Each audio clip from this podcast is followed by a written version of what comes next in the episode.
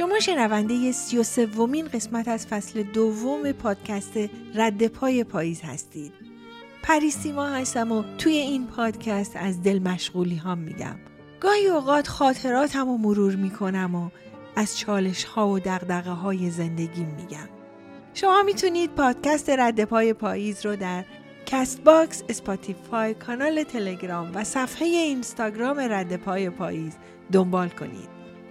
امروز 26 فوریه سال 2021 مصادف با هفت اسفند ماه سال 1400 اسفند رو خیلی دوست دارم.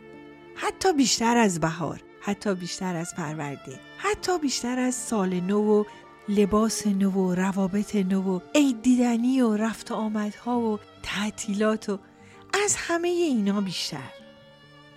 آماده سازی ها و خونه تکونی و شیرنی پزون و شیرنی خریدن ها لباس نو عید و هیجانات قبل از رخداد از خود رخداد برام قوی تره.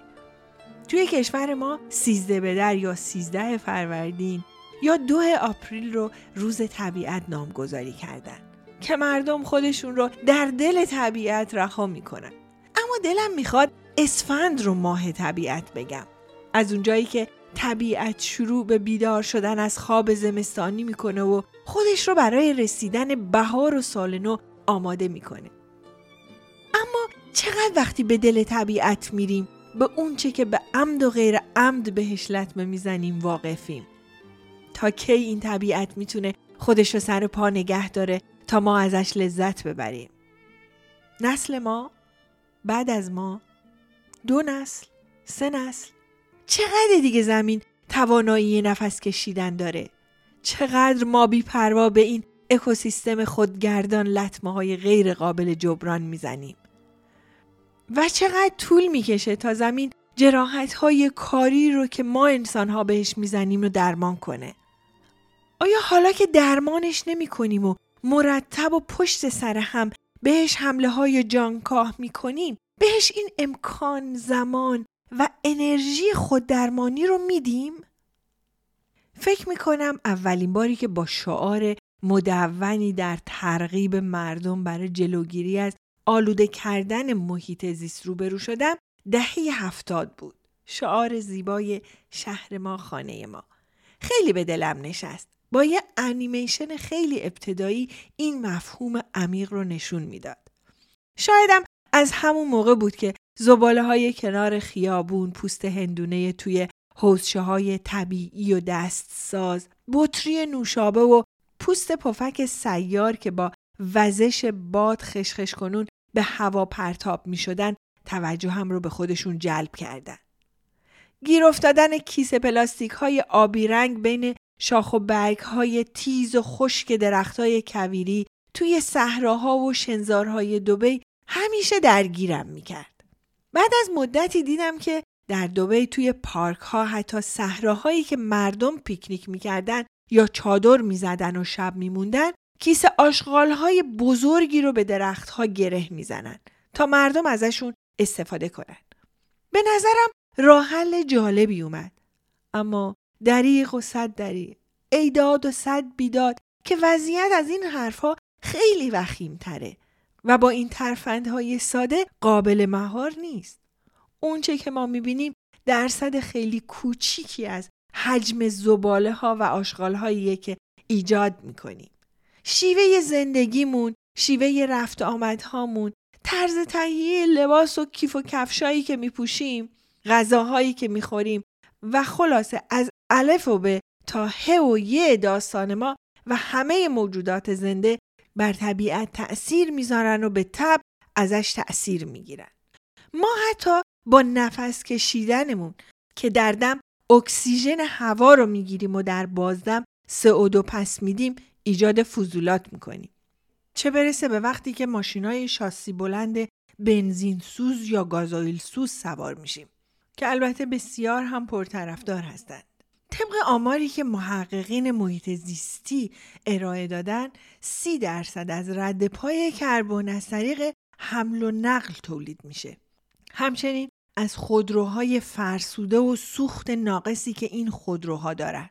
دونستن اینکه خودروهایی که برای راحت تر زندگی کردن ازشون استفاده می‌کنیم درصد قابل توجهی دیوکسید کربن به طبیعت اضافه می‌کنه می‌تونه باعث شه که کمی بیشتر در مورد تغییر شیوه رفت آمد هامون فکر کنیم.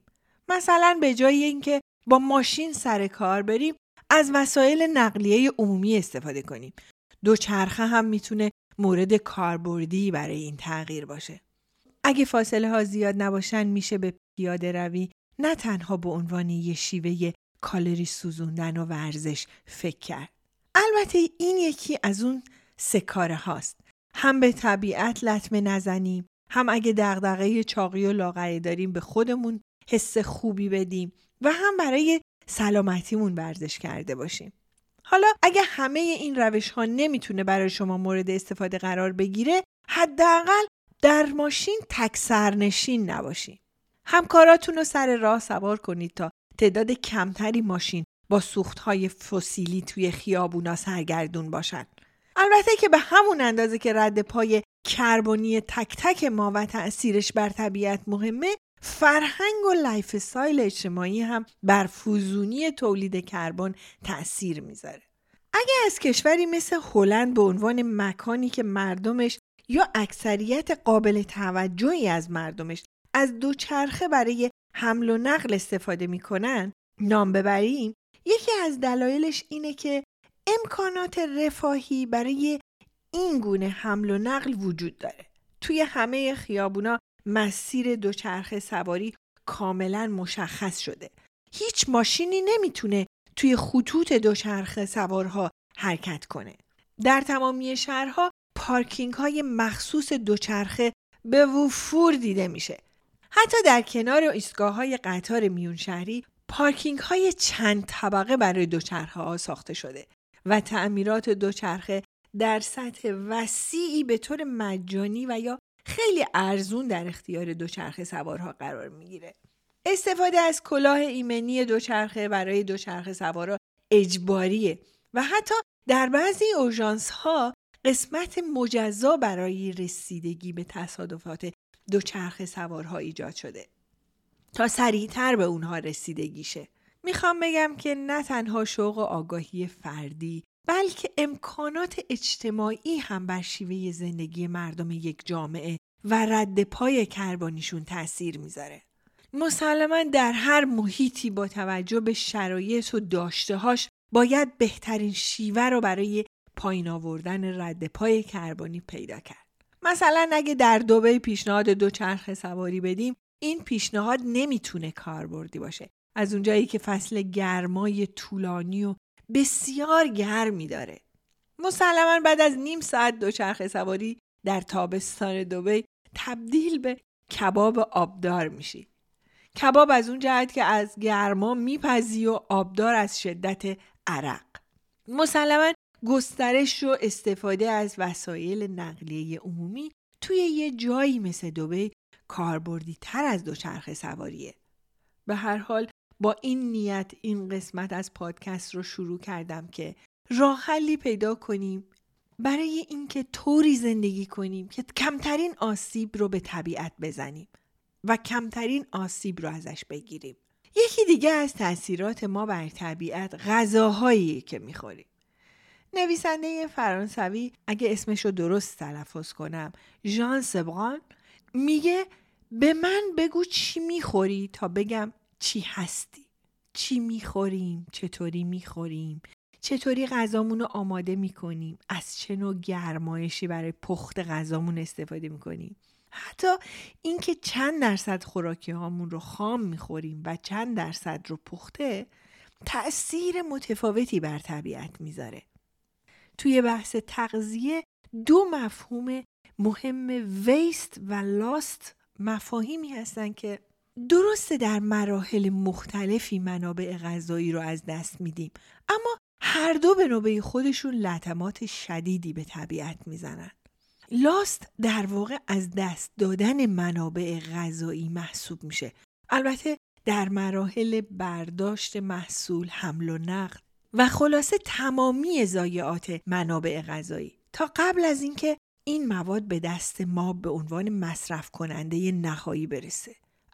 ویست یا هدر دادن اون قسمتی از ضایعات هست که ما دور میریزیم.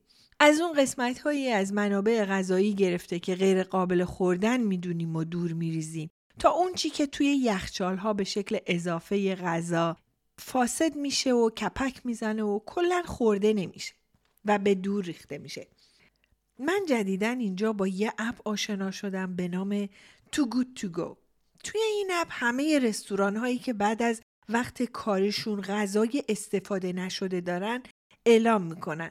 و ما می‌تونیم ببینیم کدوم رستوران غذای اضافی داره و برای جلوگیری از هدر رفتنشون و استفاده بهینه از اونچه که زمین هزینه بالایی برای تهیهش پرداخت می‌کنه بریم و اون غذا رو به نصف قیمت بگیریم.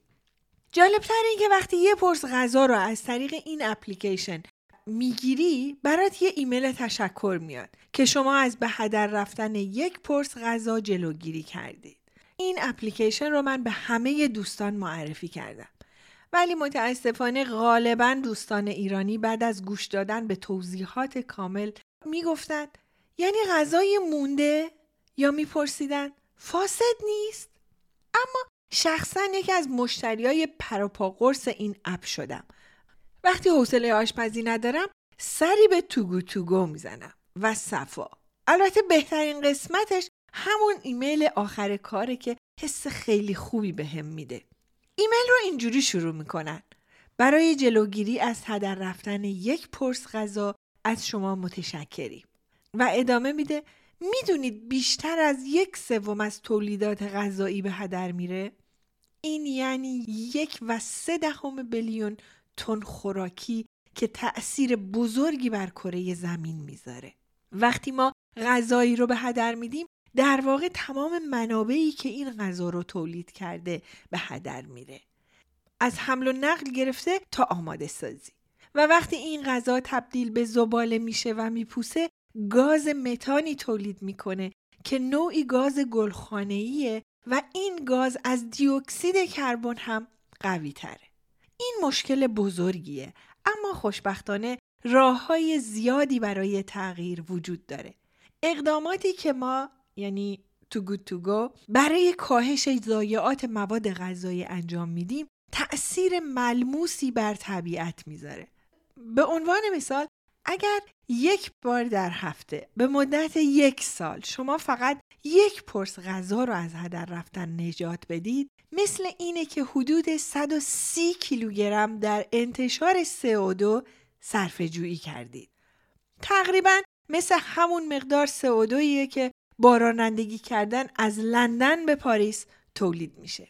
و در واقع شما در کنار هزار کاربر هم فکر تو گو تو گو از فعالان مبارزه با ضایعات هستید و با هم ما یک نیروی قدرتمند هستیم بنابراین به حرکت مقتدرانه خودتون ادامه بدید ایمیل قشنگیه نه؟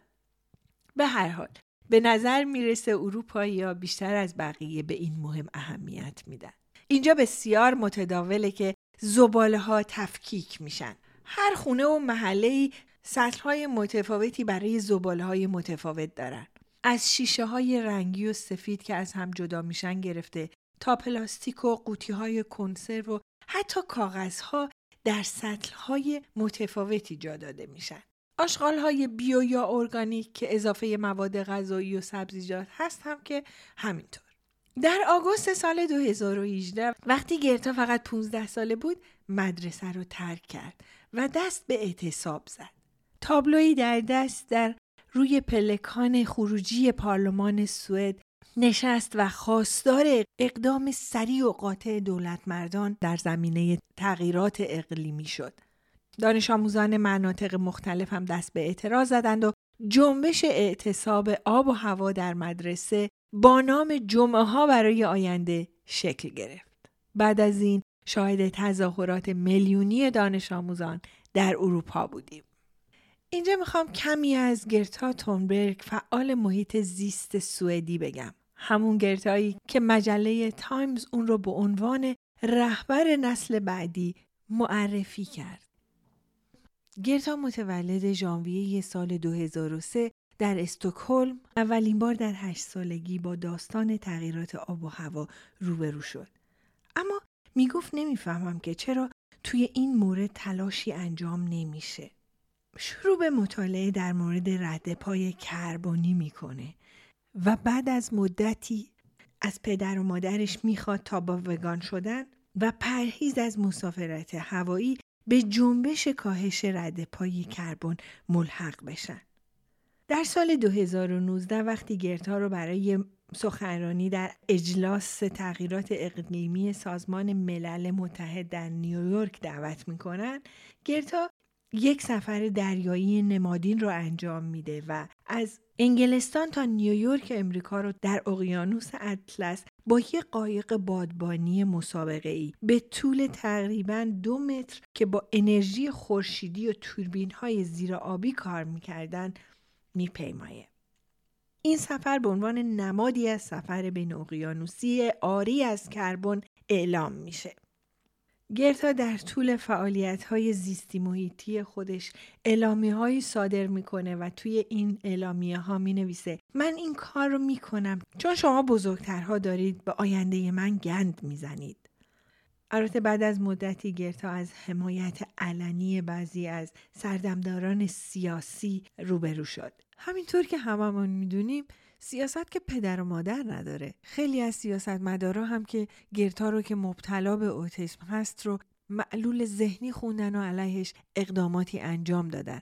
اما آقای آنتونیو گوترش دبیر کل سازمان ملل متحد اعلام کرد نسل من نتوانسته است به درستی پاسخگوی چالش چشمگیر تغییرات اقلیمی باشد. جوانان این را عمیقا احساس می کنند عجیب نیست اگر آنها عصبانی هستند. گرتا بارها اعلام می‌کنه که من دانشمند محیط زیستی نیستم اما معتقدم که سیاستمداران و همه مردم باید به حرفهای دانشمندان گوش بدن و واقعیت ها رو بپذیرند. در اجلاس تغییرات اقلیمی سازمان ملل متحد از همه مردم خواست که پشت سر علم متحد شن و در یکی از اظهارات خودش پیام مشابهی رو برای ترامپ داشت و به اون توصیه کرد که علم رو باور کنه. برای تشویق مردم برای بیشتر از وسایل نقلیه عمومی زمینی استفاده کردن اعلام کرد من روی زمین میمانم.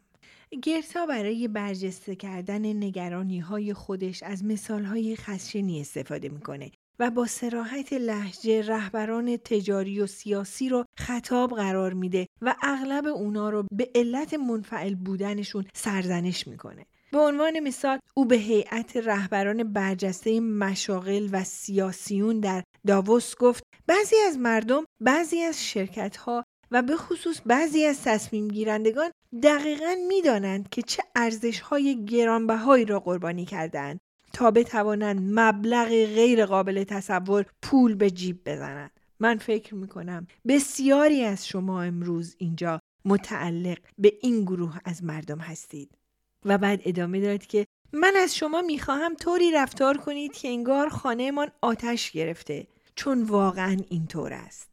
و در یک جلسه دیگه گفت ما به یک بحران بی سابقه فوری روبرو هستیم که هرگز یک بحران تلقی نشده. و رهبران ما همگی در برابر آن رفتار کودکانه ای دارند. و همینطور در همایش اقدام برای اقلیم سال 2019 در سازمان ملل گفت اینها همه اشتباه است. من نباید این بالا باشم.